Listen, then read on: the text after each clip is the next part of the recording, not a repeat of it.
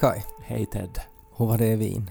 Underbar stad. Uh, och det var sommar. Det var nästan för varmt faktiskt. 30 grader var det på fredag när jag gick omkring i stan. Och uh, träffade så spännande människor. Jag var på en uh, hemmafest hos en sopran som jobbar på Wiener Stadsoper. Och träffade en hjärnforskare som... Men det här låter ju som en Bellman-vits. alltså bara att man säger att, att du var på en hemmafest med en sopran i Wien och du träffade en hjärnforskare. Hälsningar till Aurora. Tack för en fantastisk kväll. Och uh, det här, den här hjärnforskaren pratar om sin forskning som handlar om en viss typ av hjärnceller som är med och, och skapar vår rumsuppfattning. Mm -hmm. Och att det är alltså samma hjärnceller som skapar bilden av det yttre rummet, alltså det vi upplever omkring oss, vår möjlighet att orientera oss och så vidare. Mm. Som också skapar det inre rummet, alltså allt det som vi fantiserar och föreställer oss. Mm -hmm. Och på ett sätt är det ju naturligt att det är så, men ändå jättespännande att det inre och det yttre skapas av samma delar av hjärnan. Alltså det är egentligen samma sak, det är jämförbart. Ja. Vilket bara visar hur otrolig människans hjärna är och hur att det yttre universumet är lika stort och fantastiskt som det inre universumet. Sånt lär man sig i Wien. Det låter ju som en spännande efterfest. Också en hälsning till ambassadören. Uh, tack för en fantastisk kväll. och uh, till professorerna på institutionen. Ni var så många så jag inte börja nu ens lista era namn. Men tack för alla frågor och mm. uh, för att jag fick besöka er institution. Ja, men hur gick... Vielen Dank. hur, uh, hur tog, togs ditt anförande emot då? Nå, inte kan ju jag avgöra det. Det var kö till signeringen nog i en timme ungefär. Mm. Och uh, sen var vi på middag då med, med, med professorerna. Och uh, det här, jag fick ju nog bra respons. Och mm. det var intressant för att den här forskaren då som var specialiserad på på mitt författarskap. Ja, det här, det här är nu inte alltså hjärnforskaren på efterfesten? Nej, nej, nu, nu är jag på den här uh, litteraturforskaren då, ja. som, som höll ett anförande då om mm. mitt författarskap mm. på engelska på universitetet i Wien. Ja. Så det här, uh, hon, hon kom fram till mig efteråt och sa att hon har ju nu då läst mina romaner många gånger. Mm. Och hon undrar att, att visst är det så att jag älskar hundar? Oj! Oj då! Hon borde ju fråntas sin titel och på något sätt få, få böter för, för vad hon har gjort. För att hon har ju nog läst... Hon har ju nog helt missuppfattat då. Men att jag hatar katter. Jaha. Fortsatte hon. och uh, det, det, blev bara uh, liksom upptakten då till en intressant diskussion om ja. uh, vad litteraturen berättar om en författare. Och, och hur fel det kan gå också. För att det, nog sa du väl åt henne, alltså att du föraktar alla djur? det är ju inte sant, det gör jag förstås inte. Men så mycket annat eh, i det som hon äh, pratade om så hade hon, alltså hon var helt på rätt spår. Hon hade mm. liksom avslöjat mig. Jag kände mig alltså naken under hennes anförande. Mm. För att hon liksom listade typ mina innersta rädslor och, och liksom drömmar och allt möjligt. För att man tydligen avslöjar sig själv så pass mycket i det man skriver. Kai Korkeaho han älskar lasagne, men han hatar måndag. alltså det är ju...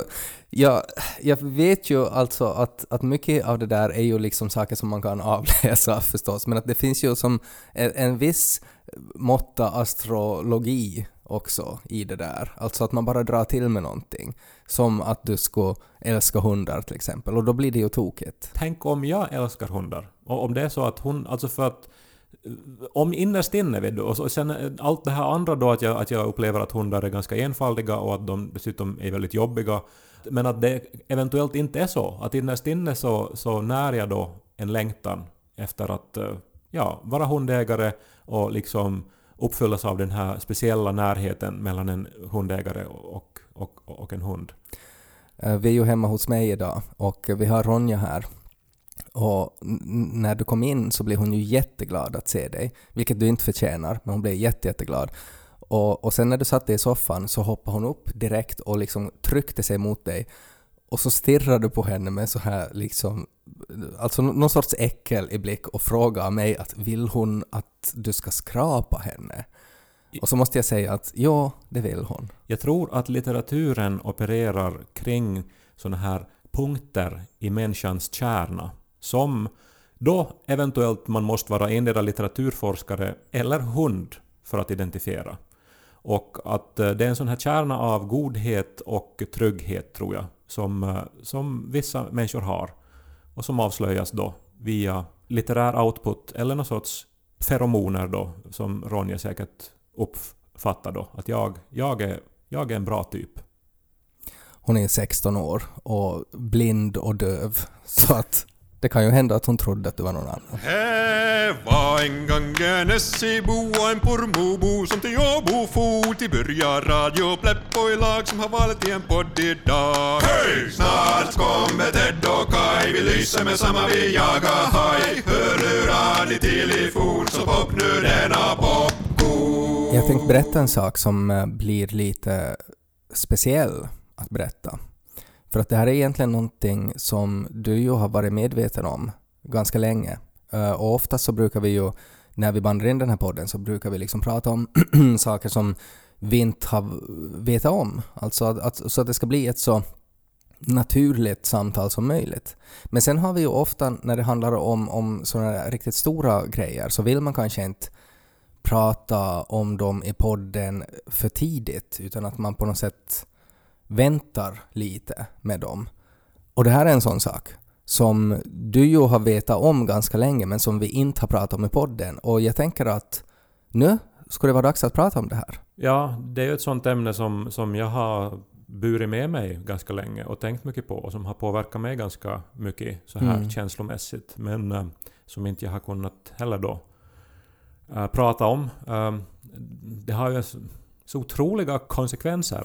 Ja, det har otroliga konsekvenser och sen är det också en sån här beslut som eh, jag har inte haft liksom 100% kontroll över det och därför så har, har jag inte heller velat prata om det för att jag har inte velat jag har inte velat liksom jinx it, utan att jag har liksom velat vänta tills vissa sådana här delmål är uppfyllda innan jag tar upp det här.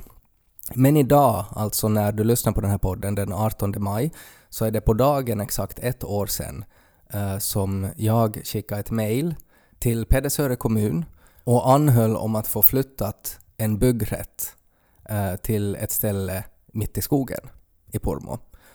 För att vi ska sälja vår lägenhet och bygga ett hus i Pormo. Vi ska flytta till landet, jag och Janika och Lo. Ja, ni tror att ni ska göra det men att eh, nu ska jag ännu, nu, nu ska jag ännu lyckas övertyga er. Ja, du har ju lobbat nog alltså länge mot att, att det här är ju liksom det största misstaget vi kan begå egentligen.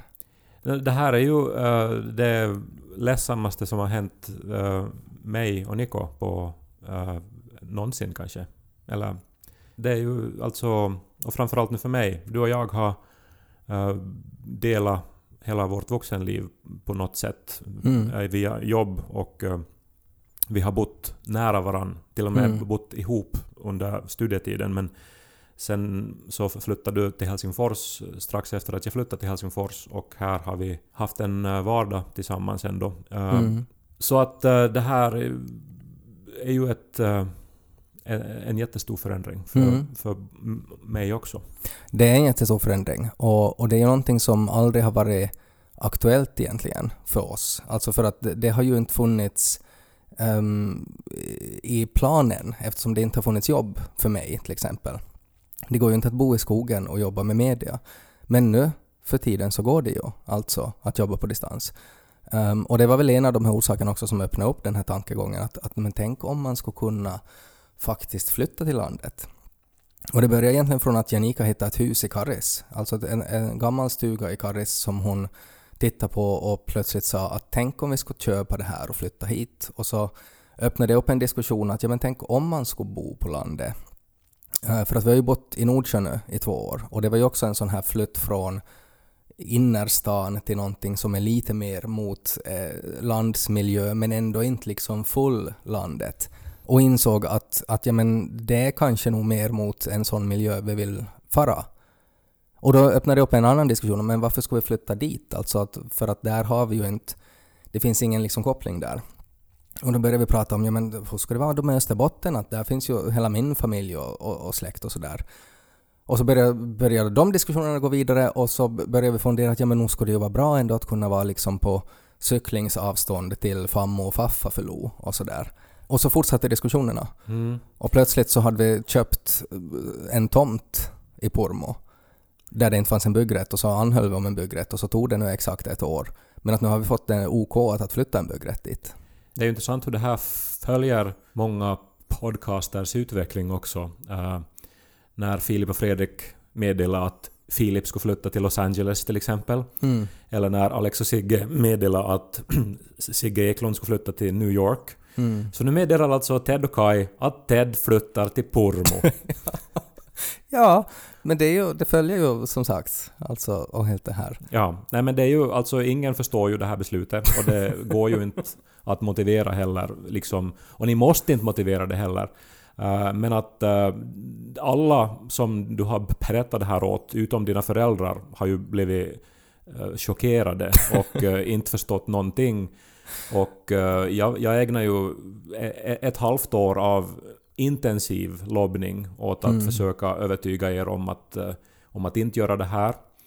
Men sen så har jag väl genomgått någon sorts sorgeprocess och insett att min uppgift som vän är ju att stödja dig i det här förstås och inte försöka så tvivel. Men det var en... Tänk var att det en, tog ett halvår innan du förstod vad din uppgift som vän är. Nej men vad är den här sorgeprocessens delar? Det är ju Ja. att man först eh, förnekar och sen så köpslår man Mm. och sen så ber man och sen så... Sen är man arg också. Och sen saboterar man. Ja, det är väl en del. Så jag har nu ringt till Pedersöre kommun Ja. och ditt bygglov Ted är avslaget. Ja. Det som är intressant är ju att uh, alla som vi har pratat med, alltså att, att det här som Kaj sa så alltså stämde ju inte alls, utan att alla som vi har pratat med så uh, tycker ju att det låter väldigt vettigt när de hör våra, hur, hur vi tänker och våra argument och sådär. Um, och mycket handlar ju om att vi skulle vara, man skulle få mycket mera hjälp, alltså där bor ju min, min bror och min syster och mina föräldrar. Och vi skulle ha möjlighet att bo i ett hus. Vi kan ha, jag kan skaffa lamor om jag vill. Jag kan odla basilika. Att det, det öppnar upp en helt, en helt nya miljöer. Ja, nu förstår jag att du prioriterar lamor och basilika framom eh, din närmaste vän som du har en firma med och framtidsplaner Mhm. med och, och, och som, som ju har varit en del av livet också. Ja, nu, här är ju liksom den här stora grejen då att jag kommer ju inte att flytta till Los Angeles eller till New York utan att till Österbotten. Att, att, eh, vad sa du att det hade tagit 78 minuter för dig att komma hit idag? Alltså att det är bara någon timme till och så skulle du vara i Österbotten då. Nej men det är väl att jag skulle förstå om, om du skulle vilja bo i New York. Men efter Mm. att du har bott 20 år i Pormoren så förstår jag inte att du vill bo där igen. För jag tänker att under de 20 år som du hann bo i Pedersöre så hann du ändå uppleva det mesta av vad den miljön har att erbjuda. Mm. Fast, Eh. fast du brukar ju säga att jag inte har upplevt någonting, att jag vet ju inte ens vart vägarna går. Så att nu när jag flyttar dit så nu kan jag ju faktiskt ta reda på det. Ja, men det finns mer dynamiska vägar att ta reda på vart de går. Men sen var det också för mig att när jag försökte motivera för dig då varför du skulle stanna kvar i Helsingfors så hörde jag ju själv att, att mina argument inte höll. Och eh, sen också var det svårt att formulera dem. Jag märkte det här väldigt konkret när mitt, mitt vassaste argument var att hur ska du få sushi i Pormo? Och eh, Mm. det illustrerar då eh, min handfallenhet eh, för att dels så gillar du ju inte sushi och för det andra så går går det ju inte att bygga sitt, eh, sitt liv kring utbudet på sushi. Och för det tredje så finns det tydligen väldigt bra sushi i Jakobstad nu för tiden. Mm. Eh, Så att eh, det är ju mera känslomässiga argument. Jag vill inte att ni ska fara. Nej. De är svåra att liksom klä i rationella eh, ord. Nej, och det förstår jag ju. Och det har varit, vi har ju alltså ältat det här många, många, många, otroligt många varv. Och, och så här tänkt att ja, men sen när Lo är 18 så kommer han ju att, att vara ursinnig när han får reda på att han har liksom bott i Helsingfors och att vi skulle kunna vara här men sen flyttar vi till Pormo. Men att jag tror ju ändå att det finns så otroligt många fördelar så att det, det jämnar ju nog ut sig. Mm. Han får ju en religiös uppväxt nu och liksom Nå. får, får, får lära sig om Jesus så här i grunden. Det Ja. får han ju inte här. Nej, det som gör den här stora skillnaden är ju också att det är, alltså vår uppväxt var ju också annorlunda. Att även om vi båda två var i Pedersöre så var det stor skillnad mellan SE och Pormo. Och jag tror ju att du har, alltså att din uppväxt var nog betydligt liksom krångligare eh, än min. Alltså det var att, väl en annan variant av tungotal i esse än i Pormo. Ja, men då jag var ju inte en del av det där. Alltså att jag har, ett, jag har eh, inte ett alls lika komplicerat förhållande Eh, till Pormo än, än vad du har till SM, tror jag. Och det påverkar ju också besluten förstås. Och sen tror jag ju att tiden har heller inte stått helt still, till och med i Pedersöre. Att saker och ting ser nog annorlunda ut där också än, än när vi växte upp där. Så allt sånt har man funderat på. Sen när det börjar konkretiseras också, alltså att när vi Eh, ritar upp eh, vår planlösning och vi ritar upp och, och designar vårt drömhus. Och jag sätter på mig mina VR-glasögon och går in i vårt hus i 3D och börjar konstatera att ja, men, vad man får för sina pengar, vad, vad en lägenhet här, vad man får, alltså för summan av vad en lägenhet kostar här så får man ju då, inte nu kanske ett palats i Wien, men att ändå någonting som motsvarar det mera. Mm, är det så att i den här 3D-planlösningen så, så finns det också uh, meterhöga snödrivor som du måste skotta varje dag? Ja, det är otroligt bra träning. Myggor utomhus som gör att du inte kan vara utomhus Man från för- maj till augusti. För, för 39 euro så får man sån här teknik som dödar myggor på, på flera kvadratmeters avstånd. Och sen det här totala mörkret. Alltså det blir ju inte mörkt någonsin här där du bor nu. Och du har ju glömt vad det betyder att bo i totalt mörker. Ja, du kan ju skaffa lampor. Men huvudsaken är ju att jag är jätteglad att du stöder mig i det här beslutet, att du har märkt det efter ett halvår. Nej, men det här är ju också för att nu ska plötsligt ett år av känslor ut i en och samma podcast. Jag har ju låtit dig avgöra när du ska berätta det här i Ja, podden. Och så att- måste ju vara förstås. Ja, för att det har ju tagit, alltså vi vi fick, de här närmsta dagarna så fick vi alltså besked då att, att, att, att vår byggrätt fick OK för flytt. Så det har inte varit 100% säkert heller. Eh, det tog också jättelänge innan vi ens liksom berättade åt Lo att vi hade de här planerna, för att vi ville inte liksom berätta någonting om det fanns en möjlighet att det skulle skita sig. Och han reagerar ju väldigt positivt. Han blev otroligt glad och han är jätteglad och han vill flytta genast. Jag har ju varma känslor för Pedersöre. Det är ju ändå hem. Där bor mina föräldrar och där bor äh, äh, många av mina barndomsvänner. Och en del av de här negativa känslorna, utom då att jag då äh, mister den direkta ta kontakten med dig efter så här många år, så är ju att, äh, att det skapar oro i mig. Att, för att nu är jag typ den enda av mina barndomsvänner som lämnade hembygden och etablerade sig i stan och som inte har flyttat tillbaks. Mm. För det är ju en helt klar trend att när människor blir över 30 och har barn så då börjar de söka sig till Österbotten igen. Ja, Och jag har inte riktigt förstått det här men nu gör också du det och då tänker jag att okej, det är någonting eh, med det här att ha barn, eh, någon sorts längtan efter någon sorts lugn och trygghet och, eh, och ens egen barndom eventuellt som Mm. spelar in. Jag vet inte, men att det är en mekanism som jag inte förstår. Mm. Att när man blir en viss ålder, när man har barn, man, man funderar på trygghet och lugn och ro på ett annat sätt. Det man uppskattar så förändras ju också väldigt mycket. Att det är kanske liksom sushi och nattklubbar är kanske inte liksom det starkaste som attraherar en. Eh, Utan snöskottning och Jesus. ja, det är väl i den ordningen.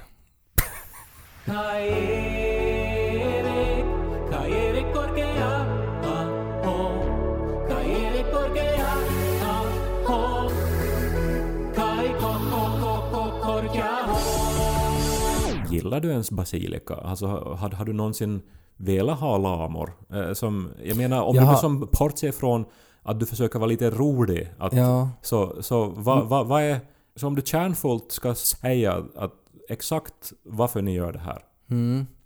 Nå, alltså delvis handlar det om att vi skulle inte vara lika isolerade, vi skulle inte vara lika ensamma. Alltså att vi skulle ha på något sätt man skulle få lättare hjälp vid behov, vi skulle få barnvakt vid behov, umgås mera med mina syskon, alltså en, en sån grej. Eh, Men så det är ju någon sorts social fobi då, för att ni är ju omgivna av... Alltså bara i det här grannskapet så bor det fler människor än i hela Pormo. Ja, för det är så det funkar, att man får fram till främlingar och knackar på och frågar att skulle ni kunna vara med Lo en liten stund? Nej, men Så jag måste tänker nu efter eh, 13 år i Helsingfors så måste ni ju känna folk. Jo, men det är ju inte dem jag vill umgås med, utan att det är ju min familj. Mm. Att det är ju den skillnaden.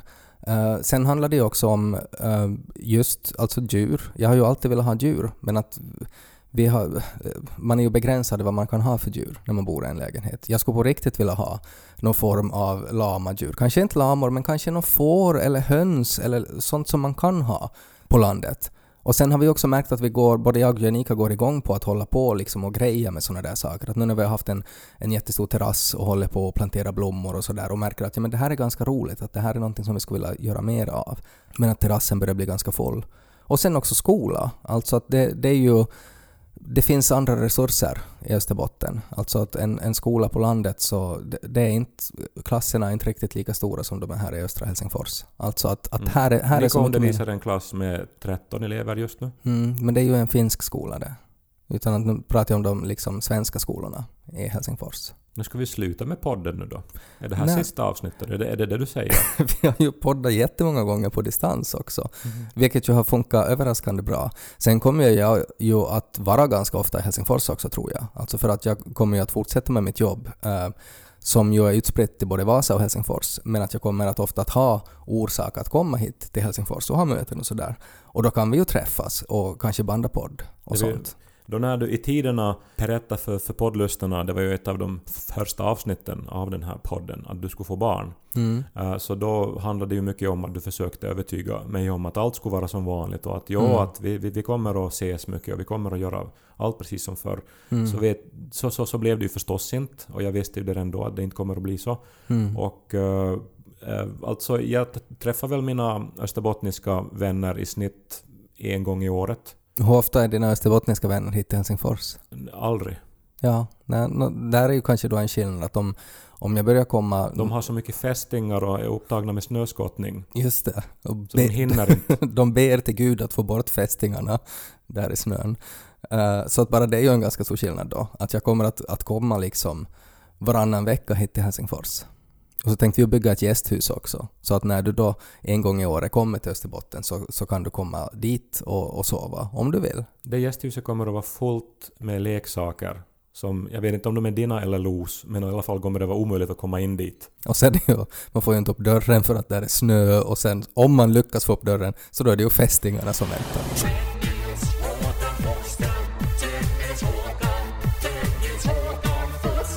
Sätt, precis som det var då för Filip och Fredrik och för Sigge och, och Alex, så kan det ju vara bra för innehållet i podcasten också, att eh, det sker en sån här radikal förändring.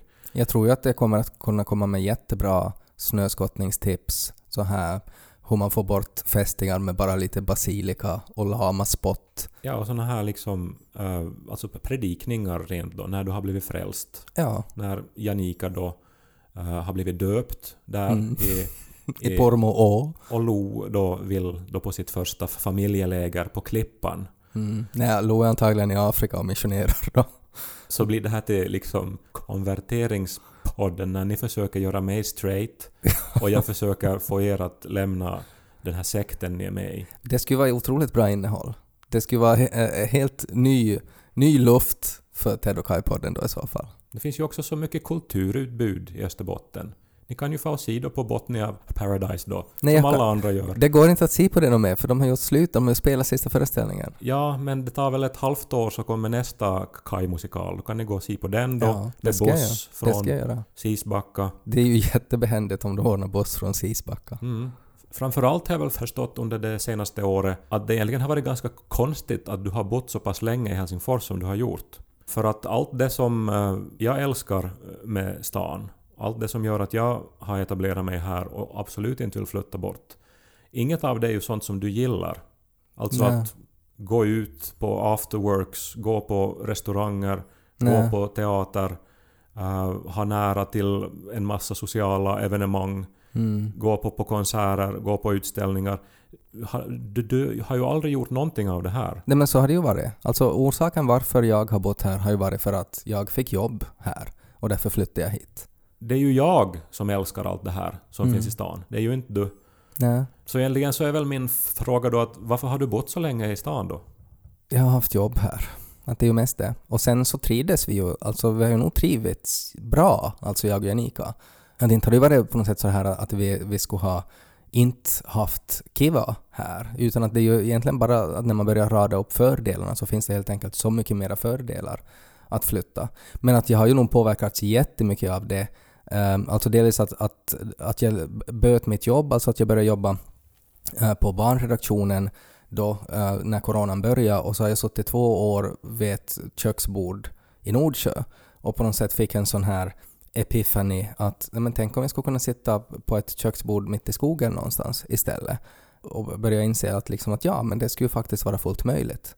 Det kommer inte att finnas tid att sitta vid det där köksbordet för det är så mycket snöskottning och så mycket eh, trädgård. Alltså har du klippt gräsmatta ens? Många gånger. Många, Ja. många gånger. Ja, du, minns du hur det är? Hur ja. ofta man måste göra det? Ja, jag har en... Jag, jag tror jag skulle ha en helt annat förhållande till det nu. För att nu ska det vara min gräsmatta och min gräsklippare och någonting som jag gör för mig själv. Och tänk att få sitta själv på en maskin och bara köra. Och man är sådär att nu, nu hinner jag inte, nu, nu kan jag inte liksom hjälpa till med någonting annat för att nu måste jag klippa gräsmattan. Det är ju drömmen det. Det finns ju vargar i Pormo också. Ja, vad häftigt. Närheten till naturen är ju ett otroligt stort plus med allt vad det innebär av fästingar och vargar. Jag har ett så här minne också från när jag var ganska liten. Jag tror jag gick kanske på ettan um, och satt i skoltaxin, taxin på väg hem från skolan. Och så regnade det. Uh, och jag hade inte med någon paraply. Och så kom taxin då till, till postlådan och jag skulle stiga av och höll på att ta av mig bältet och öppna upp och så sa han då uh, det var säkert Peter som körde taxin. uh, så sa han att, att, att, att vänt lite, att ta inte av dig bältet ännu.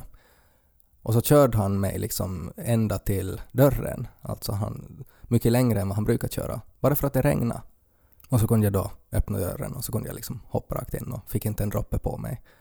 Och det där var ett sånt här minne som på något sätt stannade kvar, att liksom att ja, så är det på landet. Och, och det är ju på något sätt en sån här idyll eller som en fantasi som jag på något sätt tänker på när det handlar om en sån här liksom grundtrygghet eller vad man kan erbjuda åt sitt barn eller sin familj så är det ju det, är ju det där man vill ha. Man vill ju ha en taxichaufför som kör en ända till dörren bara för att det lite regnar. Eller så tar man med sig ett paraply. Jag tänker också att det som jag skulle vilja ge till mitt barn om jag någon gång får barn är ju den här världen så som den ser ut på riktigt. Alltså Mm. med mycket olika slags människor, med många språk. Ja med- men här, här, här är grejen, alltså all, allt det är ju jättefint, att jag vill inte på något sätt liksom dissa Helsingfors, alltså Helsingfors har otroligt mycket att erbjuda och, och det är också någonting som vi funderar på när vi flyttar hit till östra Helsingfors, att vi ville också eh, bo på ett sånt ställe där det faktiskt speglar hur världen ser ut med all dess mångfald och äh, mångkulturalitet och sådär. Och det är ju liksom en nackdel för Pormo, att det inte finns liksom på samma sätt det. Men det betyder ju inte, bara för att man flyttar någonstans så betyder det ju inte att man kan besöka de ställena. Och det är ju det där också som jag har insett, alltså att om man har ett behov av så här lugn och ro, så det är svårt att resa till ett sånt ställe om man inte bor på ett sånt ställe. Alltså nu kan du ju göra det och du kan liksom hyra stugor och allting, men att, så här att ha tillgång till lugn och ro så här när man knäpper i fingrarna, så det är svårt. Medan att, att om man vill ha ett behov eller ha tillgång till att men nu vill jag ha sushi och nattklubb eh, och fina paraplybutiker, så då är det ganska lätt att fara till ett sånt ställe. Det är väl det som är med skillnaden mellan dig och mig, för jag vill ju också ha båda två. Jag vill ju också Mm. ha det där lugnet och ron, men jag vill kanske ha 75% sushi och fina paraplybutiker och 25% lugn och ro och Ja. odla min egen trädgård. Medan Ja. du då vill ha åt andra hållet då, Ja, exakt. 75% lugn och ro. Exakt, det är just det. Och när, när jag insåg det och och höll den diskussionen med Janika och hon insåg att, jag menar, att, att hon har också märkt att det är precis samma. Så då, då var ju liksom, då var ju valet jätteenkelt. Att då var det så att okej, men då, då ska vi faktiskt göra det här. Blir det med språket då? Lo kan ju ingen dialekt. Nej, men han börjar i förskolan nu i Pormo och han är ju uppvuxen med dialekt för mina föräldrar har pratat dialekt alltid med honom. Så han, han förstår ju dialekt jättebra. Så jag tror inte, han är så social så jag tror inte att det blir ett problem. Han blir ju det här barnet från stan som eh, ropar ”Usch, det är träck!” Ja, men jag tror att man kommer ganska snabbt förbi det när man redan börjar förskola liksom på ett ställe. Det är en annan sak om man liksom börjar i åttan i högstadiet så kommer man in och säger att här är tryck på golvet. Då kan det vara svårare. Men jag tror att han, det kommer att gå ganska snabbt. Hur går det med bygglovet då? Nå, bygglovet har vi inte ansökt om ännu, men att vi har fått en, en, en byggrätt flyttad dit. Eh, vi har offerter på ett, ett jättefint, alltså vårt drömhus som, som jag och Janika har liksom ritat tillsammans. Och eh, bara vi får såld den här lägenheten, vilket det blir snabbt till salu, så det kommer att finnas en jättefin trerummare till salu i Nordsjö. Varmt rekommenderar den. Eh, så när vi får sålt den så kommer vi att bo på hyra på, i Sisbacka, vilket är jätteroligt. Uh, medan vi då i bästa fall börjar bygga redan till hösten. Hur ska ni göra med allt mjöl och tomatsås som du har i lager här då? Jag har tänkt att jag tar som en separat flyttbil, liksom bara någon sorts mjöl, alltså en sån här cementblandare tänker jag. Och då skulle jag kunna sätta liksom alla pizzaingredienser i den. Du har ju möjligheten att starta Pedersöres överlägset bästa pizzeria. Ja, det, det är ju det. Det, det. det kanske skulle kunna vara så här vid sidan om mitt riktiga jobb. Men det är stort. Alltså det, är ju, det här är ju någonting som, det, det är ju en otrolig livsförändring för mig. Uh, och det är också väldigt mycket psykologi bakom det, för att jag vet ju hur Pormo är som är uppvuxen där. Att jag, jag har ju liksom, jag har ju väldigt mycket varma känslor för det och vet ju att det kommer att bli jättebra, men att Janika har ju inte vuxit upp där. Så att det är ju, det är ju liksom lättare för mig att flytta dit än vad det kommer att vara för henne att flytta dit. Så att där finns också en sån här medvetenhet hos mig att, att jag måste anstränga mig extra mycket så att hon ska få det bra där, för att hon får det inte liksom sådär naturligt. Hon har inte ett naturligt förhållningssätt till det. Men ska jag känna mig som Putin här jag nu då? Att alla mina närmaste går med i NATO? Har jag varit så vidrig människa? Nå, det är ju kanske inte den bästa jämförelsen, för att det här är ju inte liksom personligt. Det är ju inte på grund av dig som vi måste flytta bort. Och jag hoppas ju inte att du tar det personligt heller, för att det är ju precis som du sa, alltså att, eller det var, det var intressant det där du sa, att varför har jag inte flyttat tidigare? För att, att det, det är ju så här när man har skrivit den här plus och minuslistan så blir det ju just den frågan som växer, att men på riktigt, varför bor vi här? Och då hade det ju inte varit ett stort minus med Kai Korkea Aho, liksom här i Helsingfors heller. Utan att det har ju nog varit ett plus det. Jag tänker ännu på den här hjärnforskaren där i Wien, att om det nu faktiskt är så att det är samma delar av hjärnan som, som uppskattar den yttre världen som också då skapar den inre världen och säkert kan uppskatta den på samma sätt då, så spelar det ju inte så stor roll då var man bor alltså. För man lever ändå till 100% inuti sitt huvud. Och allt, allt vad man uppskattar och ser och upplever så... Nej, det fin- jag vet inte vad jag försöker säga med det här nu. Jag, jag, jag, jag, jag har resignerat, jag har accepterat och eh, jag, jag, jag stöder dig i detta beslut.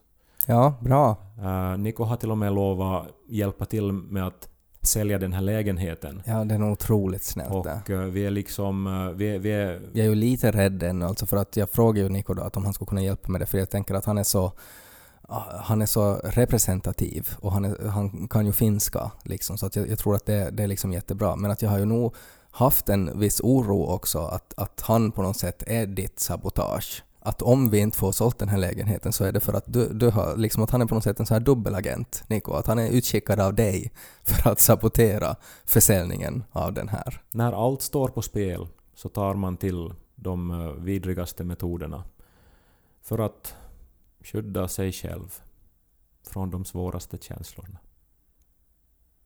Niko tatuerar köp på ena ögonlocket och inte på andra och så står han och blinkar i så här morsekod när människor är här och tittar. Köp inte! Att han är som i en så här gisslansituation att han är så här ”Gör det men det här är nog jättekul” och så blink ”Köp inte, köp inte, köp inte”. Hur länge har jag dig ännu då?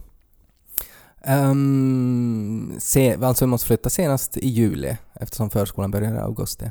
Så det skulle nog vara att maxa nu det här umgänget. Ska vi få på sushi? Vi kan få på sushi. Det då